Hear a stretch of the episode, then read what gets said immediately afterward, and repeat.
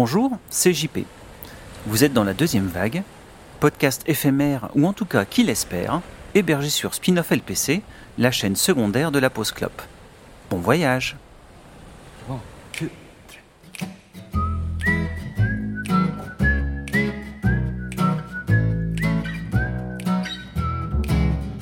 When the second wave is coming, I'm gonna sing my song. I'm gonna dance a little dance, jive a little while, find a way to light up my smile. For the sun is always shining behind the darkest of clouds, and I know we'll find a way through. And everything you do is gonna be alright. Avant d'aborder l'artiste du jour, je voulais tout d'abord vous remercier pour vos différents retours et messages.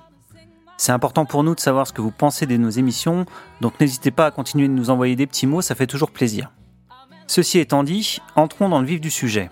Si l'artiste dont je vais parler est classé dans les seconds couteaux, ce n'est certainement pas par manque de talent, loin de là. C'en est même un scandale de constater qu'un si grand songwriter soit ignoré de la sorte.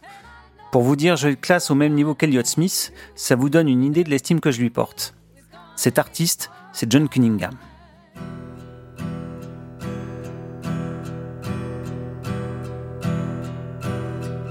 It's getting easy to be wrong.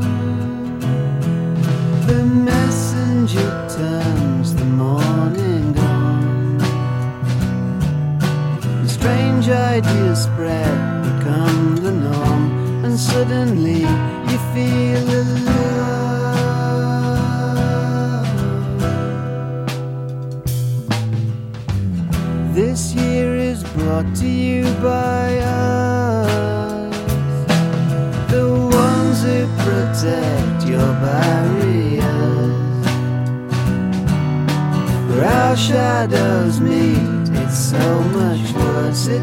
dangerous. So let us entertain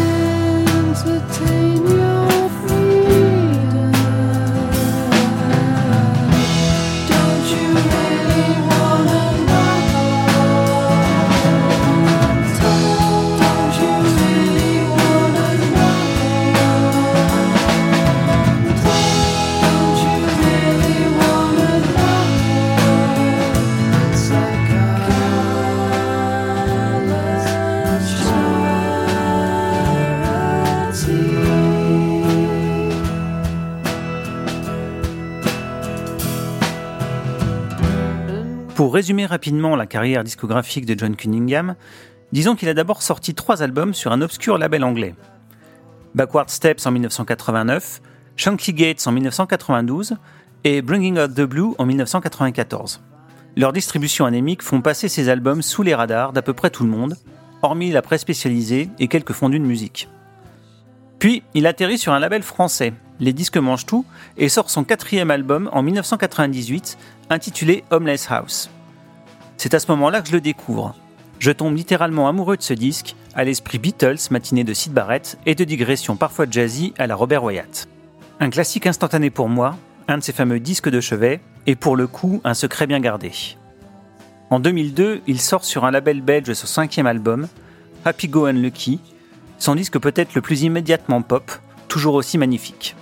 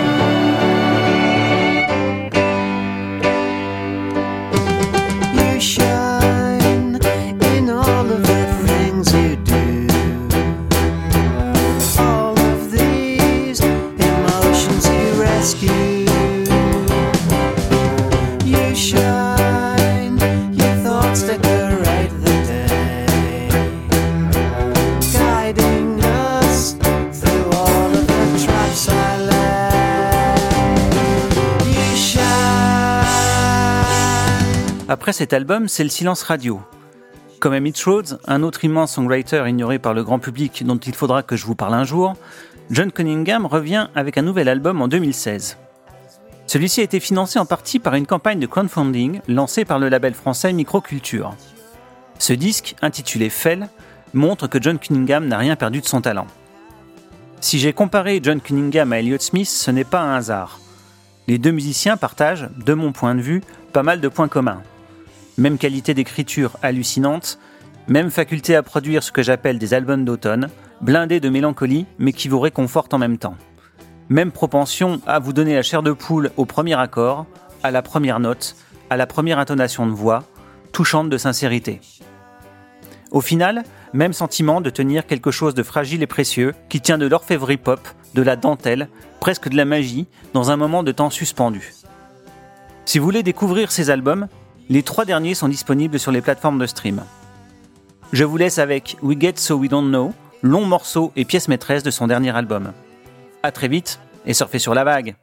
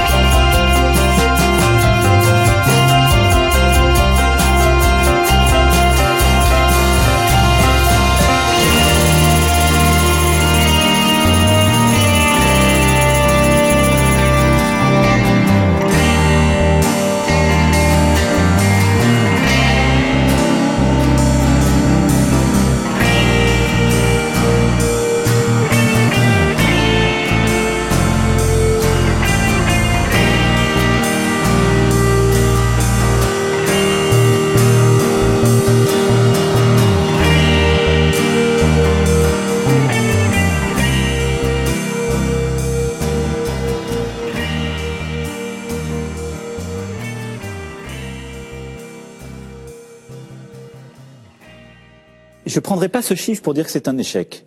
Ça n'a pas marché.